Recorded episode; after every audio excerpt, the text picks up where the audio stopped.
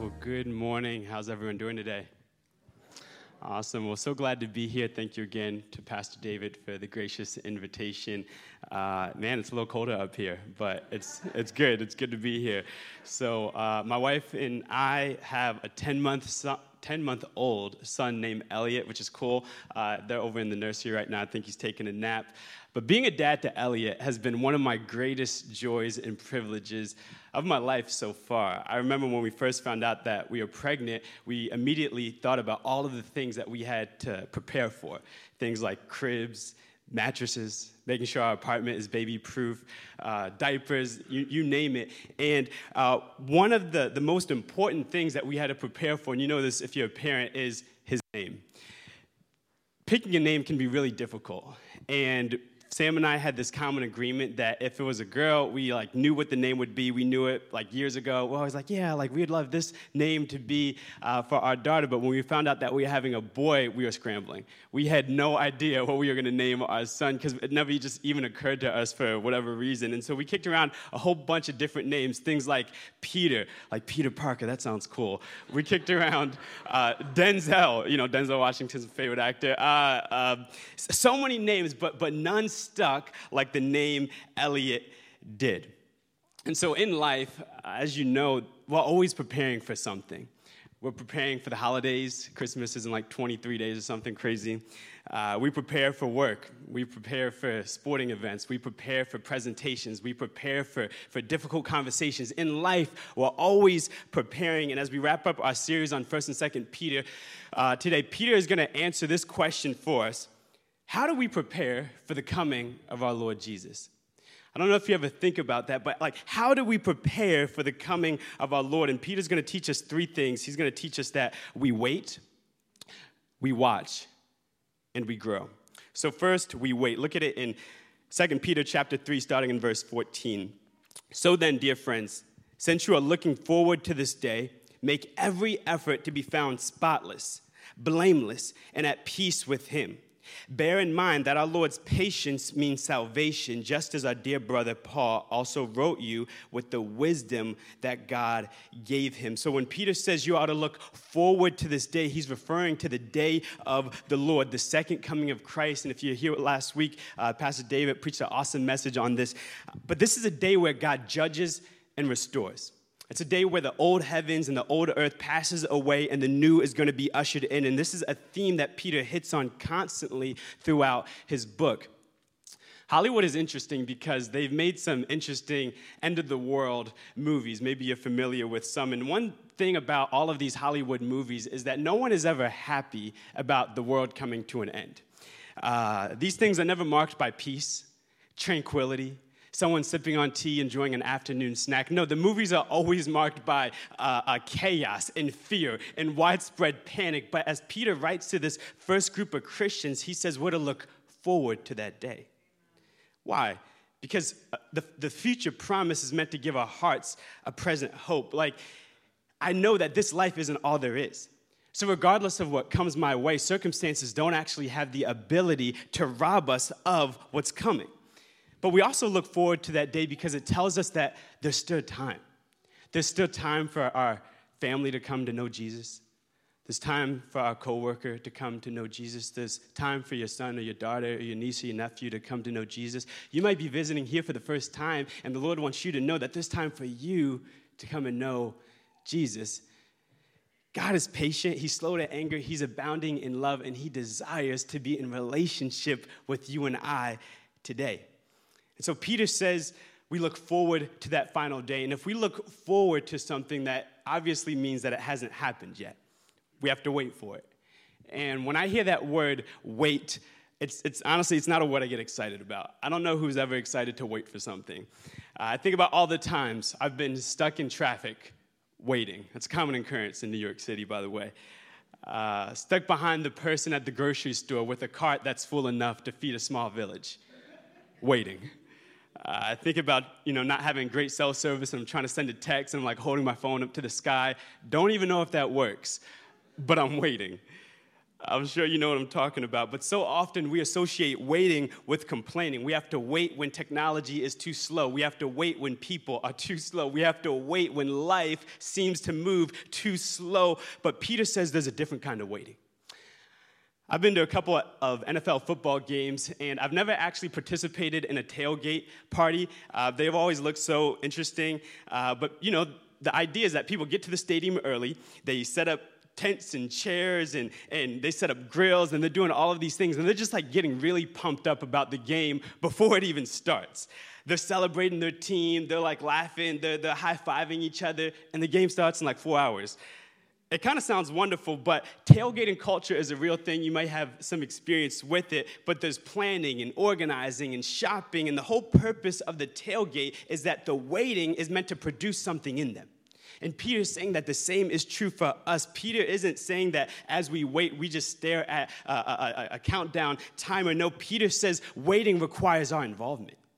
Peter says, as you wait, make every effort. Not some effort, make every effort to be found spotless, blameless, and at peace with him. One commentator said that the look of hope must produce a life of holiness.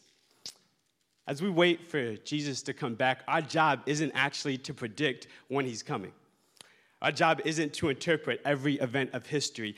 When Jesus comes back, our job is really to ready ourselves for his return, because he's not going to say, I'm here, like you got the predictions right. He's going to say, what was your life about? We can't earn approval from Jesus. We can't earn our standing. But the Bible makes it clear that the response of someone who loves him, who trusts him, is to obey him. The response of someone who loves Jesus is to continually move their lives closer and closer to him, to grow in love with the things he loves and not be casual with the things that he hates. 1 Timothy 4 puts it like this. Instead, train yourself to be godly. Physical training is good, but training for godliness is much better, promising benefits in this life and in the life to come. Dallas Willard used to say, grace isn't opposed to effort. Grace is opposed to earning. And we're going to talk more about that. But as we wait for the coming of our Lord, we're to make every effort to be found spotless, blameless, and at peace. And notice, Peter doesn't call us out of the world. He doesn't call us out to bunker up and to just kind of close up blinds and wait until it's safe to go outside. Like Peter's actually saying, it's in this world that's marked by greed, impurity, corruption, that we're to live set apart, that we're to live holy. Because this is the way of Jesus, to live in the world, but distinct from how everyone else is living. Do you give much thought to that future day? Does the promised future give your heart a present hope? Do you wait in the way that Peter describes here, or do you live as though this life is all there is? I get it. It's so easy to get bogged down with sports and work and responsibilities. But Peter's encouraging us that we have to remember to look up, that we have to remember to fix our gaze on Jesus, because when we think about Jesus and the reality of his kingdom and how he's coming back, it puts everything else into perspective. So Peter first teaches us that we have to wait, but he then teaches that we watch. Look at it in verse 16. He says, he, talking about Paul, writes the same way in all his letters, speaking in them of these matters. His letters contain some things that are hard to understand, which ignorant and unstable people distort, as they do other scriptures, to their own destruction. Therefore, dear friends, since you have been forewarned, be on your guard so that you may not be carried away by the error of the lawless and fall from your secure position. Amen. Now, when Peter says that he writes in the same way that Paul writes, he's saying that Paul touches on the same subjects of holiness, perseverance, and patience in almost all of his letters. Everything that Peter has talked about, Paul has talked about. But then Peter goes on to explain that Paul writes some things that are hard to understand. So if you've ever found yourself reading one of the letters from Paul and you're like, what is going on? Know that you're not alone. Paul wrote some things that were a little hard to understand. Peter himself, apostle of Jesus Christ, right-hand man to our Lord, said Paul wrote some things that were difficult to understand. So that should give us a little, comfort. But then he goes on to add and say, ignorant people are distorting Paul's writing to their own destruction. So how do we go from Paul's letters being hard to understand to people going toward the path of destruction. We have to know that just because something is hard to understand doesn't mean that it's okay to ignore, to distort, or to disobey. And that's what the false teachers were doing. There's going to be times where we're reading scripture and we come across words or phrases or verses that we don't understand. There's going to be times where we don't have all of the information and it's kind of hard to draw concrete conclusions. But in humility, when we don't understand something, we work the best we can to find answers. And the reality is some of our questions won't be answered. We won't have concrete conclusions to everything that Scripture brings up, and that's okay. But we need to be confident that none of the unknowns of Scripture rob us of anything essential for a life of godliness. The Bible itself says all Scripture, not some, all Scripture is inspired by God. And it's useful to teach us what is true and to make us realize what is wrong in our lives. It corrects us when we're wrong, and it teaches us to do what is right. And God uses it to prepare and equip His people to do every good work. So Scripture as a whole is not this impossible maze that we have to sort our way through. It's God's word to us. It has everything that you and I need to follow Jesus in the reality of our real messy lives. And what the false teachers were most likely doing with Paul's words were distorting his teaching on the doctrine of justification by faith. So justification is the doctrine that says because of what Christ has done, we have right standing with God. We stand blameless before God, not because of our perfect performance, but because of Jesus's, right? And we receive this blessing by grace. We don't earn it. We don't work for it. We receive it. But trust in Jesus is always expressed through faith and repentance. It's a big concept. But it's also one that has been twisted through the history of the church. False teachers would try and say that because we're justified in Christ, we can live however we want, right? I imagine them saying things like, where sin abounds, grace abounds, right? There's no condemnation in Jesus. You do you. Everything is permissible. Be free. But Peter says that these false teachers are headed toward destruction because they're turning the grace of God into a license to sin. They don't actually care about Jesus. They just want to use Jesus to justify their flesh. Watch out.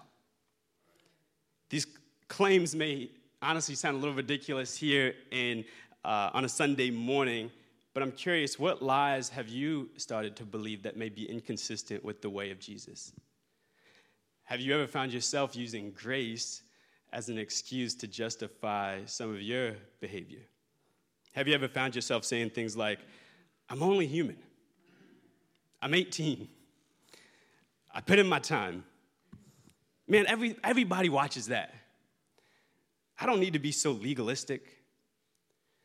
I think anytime we try and make sin more comfortable or convenient in our lives, we have to watch out. John Mark Comer, in his book Live No Lies, says, our war against the three enemies of the soul is not a war of guns and bombs. It's not against other people at all. It's a war on lies. And the problem is less that we tell lies and more that we live them.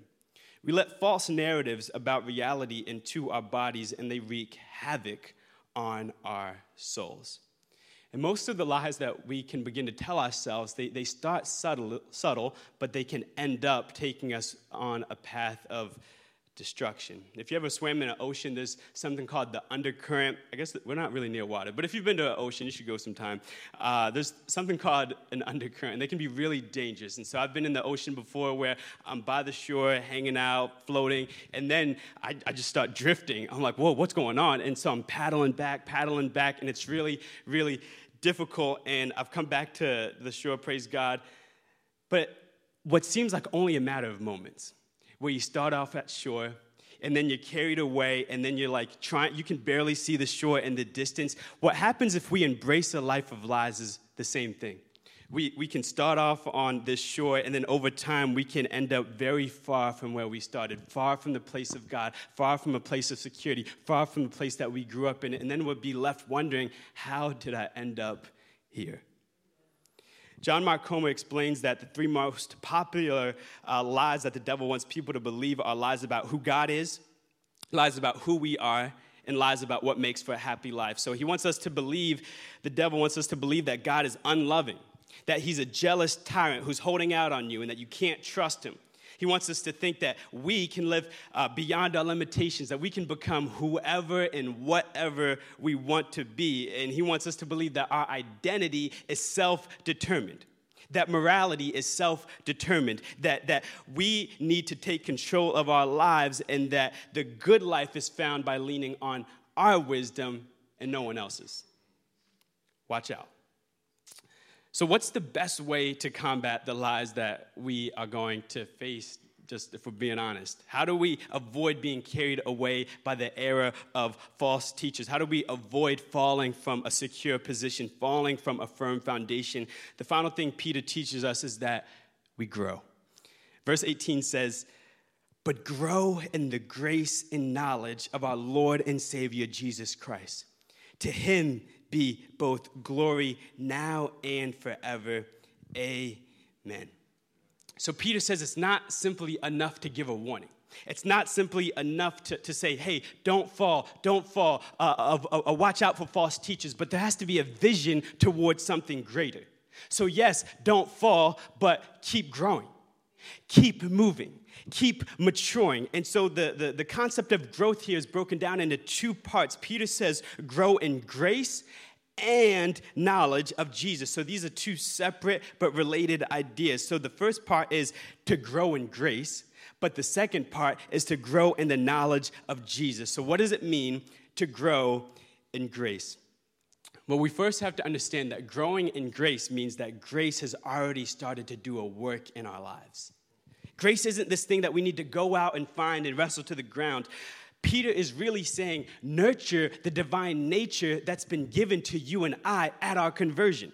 Earlier in 2 Peter chapter 1, he says, he has given us his very great and precious promises so that through them you may participate in the divine nature, having escaped the corruption in the world caused by evil desires. Peter can tell us to grow in grace because he assumes that we've been given a new nature, but a new nature has to be developed. It has to be matured. It has to be fleshed out. Many people think that grace is only relevant to becoming a Christian, but grace is so much bigger than that. Grace in the Bible takes on three primary functions. The first function is unmerited favor. We're most familiar with that. But another function of grace is actually a cleansing from sin. We're transformed, we're renewed, we're given new natures. We're no longer held in bondage to the things that held us bondage. And another function of grace is it empowers us to grow. It empowers us to serve. It empowers us to live different. It empowers us to live the life that Jesus envisions for you and I. So grace isn't limited to us becoming Christians. Grace is needed to grow as one as well. And if we don't grow in grace, we run the risk of being carried away by false teachers and popular level lies. The Christian life has always been characterized by movement. It takes intentionality. It takes effort. Why does it take effort? Because we don't live in a neutral world. Like, there is an enemy who wants to steal, kill, and destroy, and so we have to grow in grace. We have to nurture what God has planted in us. And here's what we need to know about growth. I'm borrowing this language from Tim Keller, but growth is possible, it's gradual, and it's gracious. So growth is possible. It's dangerous if we start to tell ourselves all of the reasons why the Bible can't be true for our lives, personally.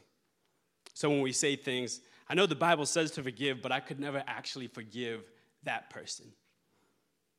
When we assume that we will always be stuck in addictive behaviors, when our entire worldview is pessimistic because of all of the things that you've encountered, when your life kind of takes a bypass to the promises of Scripture, you have to be careful of that. I mean, I've met some people who've been in church their whole lives, and I'm just like, I don't know how to tell you this, man, but it doesn't seem to be working on you. Like, it's almost like there's been no growth, right? Like, you've been here for 50 years and you're still the same person. And then I've met people who've given me such a beautiful vision of what following Jesus looks like over the long haul. There's a missionary named John Cashel. He's a missionary in Germany, and he usually visits our Chi Alpha once a year, and John is one of the most humble people I know. He's in his 80s, and he's still traveling and encouraging young college students. And when he travels, he carries one outfit. He'll wash his clothes in a bathroom sink. When you ask him what his favorite meal is, he'll say whatever he's eating right then and there. When you ask him what he enjoys doing, he'll look at you in your eyes and he'll say, "I enjoy talking to you right now." And he means it. John once told me that he had an anger problem that he had to work on, and I literally couldn't comprehend that he just said that. Like, this is a man who I've never seen angry, and yet he knows areas in his heart that he still needs to work on. And I look up to John, not because he's perfect, but when I see how he loves Jesus, when I see how he loves people, when I see how he lives a simple, grateful, joy-filled life, I'm reminded that growth is possible. And so if we're going to grow in grace, we have to declare war on things that are opposed to God in our lives. We can't be casual with them. We can't make peace with sin. We can't make peace with habits that are incongruent to the kingdom of God. We have to cultivate habits and disciplines that are going to be conducive to our growth. So growth is possible, but it's also gradual, right? Like, we live in a world where we expect things to happen really fast. We have microwaves. We expect everything to happen in like 60 seconds or less. But that's not how the Christian life works. Eugene Peterson has a book called The Long Obedience in the Same Direction. And I love that title because it reminds me that to follow Jesus means I have to play the long game. Someone recently asked me what I would have told myself when I first graduated Bible college. And I told them I would have said, be more gracious with myself. I had really high expectations to grow really fast and to become this all-star leader in a matter of months. And that's not at all what happened. I'm 27 now, and when I look back over the past 6 years since graduating, a lot of my growth has been slow, mundane, and at times painful. And my growth has not been the result of a lot of dramatic moments. I would imagine that the same is probably true for you. And sometimes we think we can control how fast we're going to grow. Sometimes we think we can control how we're going to grow. Listen, yes, you can do things that will help you grow, and you can do things that won't, but we don't actually get to control how we're going to grow. We don't get to control timelines. The only way to actually monitor our growth is by comparing the current you to the old you. Do you still react the way you did a year ago? Do you still carry the same fears, the same habits? Have you become any more tender, more patient, more loving? And listen, the people that spend time with you the most are the ones that are most fit to answer that. So growth is possible, and it's gradual, and finally, it's gracious. Man, God has placed his spirit in you, which means all the change we experience is because we've been given a new nature, a divine nature, and that's a gift from God. Philippians 2:13 says, "For God is working in you, giving you the desires and the power to do what pleases him." We don't naturally have a desire to please God. We want to please ourselves. But when Christ grabs hold of us, when he births something new in us, we have desires and motives that we didn't have before. Growth itself is an act of grace. So Peter says that we're to grow in grace, but then he also says we have to grow in knowledge. I've known my wife almost 10 years now, which is wild to think about. And as time goes on, I've just learned more and more about her. I learned her likes, her dislikes, her joys, the things that she's afraid of, the things that get her excited. In this new season of parenting, I'm learning new things about my wife as well. It's really cool. But the more I learn about her, the more connected I feel to her, the more I love her. And as Peter writes this, warning against false teachers, he's saying that we have to grow in our knowledge of Jesus. When people at banks are studying how to spot counterfeits, they spend a lot of time studying the real thing, studying what an authentic bill looks like. And I think Peter's encouraging us that we don't need to spend all of our time mastering the counterfeit lies. We don't need to spend all of our times like being aware of all of the things that are going to come at us each and every day. We need to spend our time growing in our knowledge of the real Christ. We have to spend our time with Jesus. Because knowledge of Jesus is how we combat falsehood, because we're able to separate the real thing from a fake. And the knowledge Peter's talking about isn't this dry, boring textbook knowledge. Like, knowledge of Jesus, it changes us. It guards us. It motivates our obedience. It grows our wonder, and it leads us in worship. Are you still growing in your knowledge of Christ? Does he still amaze you? Does he still lead you in wonder? Are you still curious? Or has Jesus become routine to you? Someone that you already know everything about, and you've kind of just exhausted all of your knowledge of him. I want to invite Pastor Antonia back up. Here's the thing. Grace is given, but we have to grow in it, right? Knowledge is given, but we have to grow in it. When it comes to following Jesus, too many quit and grow weary, and they just stop along the way. They stop growing, they stop learning, they stop coming around, and they give up. And that doesn't actually have to be our story. Life with God is so much better than life without, but you can never assume that you've arrived. We have to keep growing. We have to keep knowing. We have to stay connected to the grace that Jesus offers. And Peter closes his book by saying one last phrase in verse 18 that I want to look at again. He says this, "To him be glory both now and forever. Amen." To him be the glory both now and forever. You see, Jesus is the one we glorify. He is the hero of our story, both now and forever. It's Jesus, it's his love that transforms us.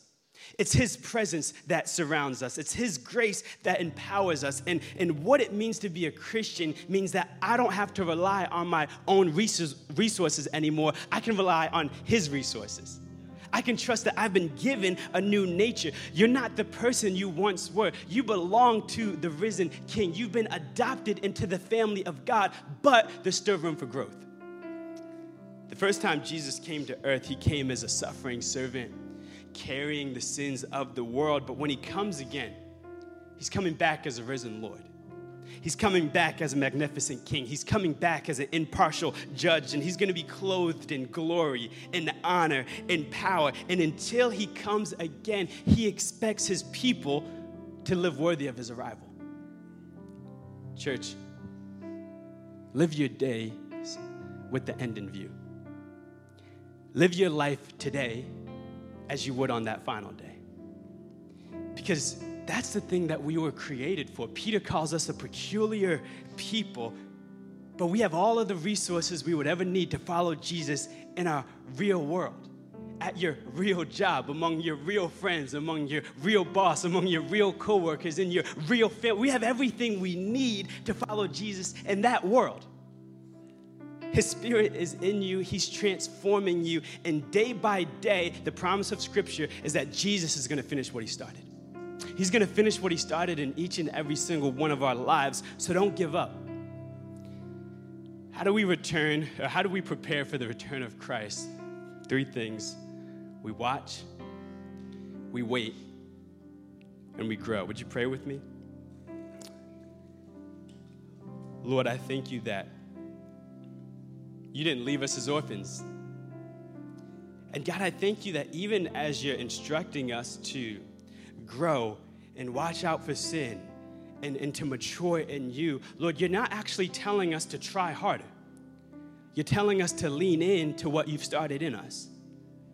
And so, Lord, I thank you that we get to do it as a community. I thank you that we get to do it with you. I thank you, Jesus, that you're gracious with us, even as it takes us a long time to learn certain things. God, but you're not waiting to pull the rug out from us and say, man, I'm so disappointed in you. But Lord, you give us the grace and the encouragement to keep moving forward. And so, Lord, we want to capture the vision that you have for our lives. We want what you want for our lives. And God, we need you to make that possible. And so, Lord, I thank you for every single person here. Lord, if there's anyone here that's not connected to the grace that you offer, Lord, may today be the day. May today be the day, Lord, that people are welcomed into the family forever, Jesus. Man, because you're patient, you're slow to anger, and you're abounding in love, God. We love you, and we praise you, Jesus, and we say all these things in your name. Amen.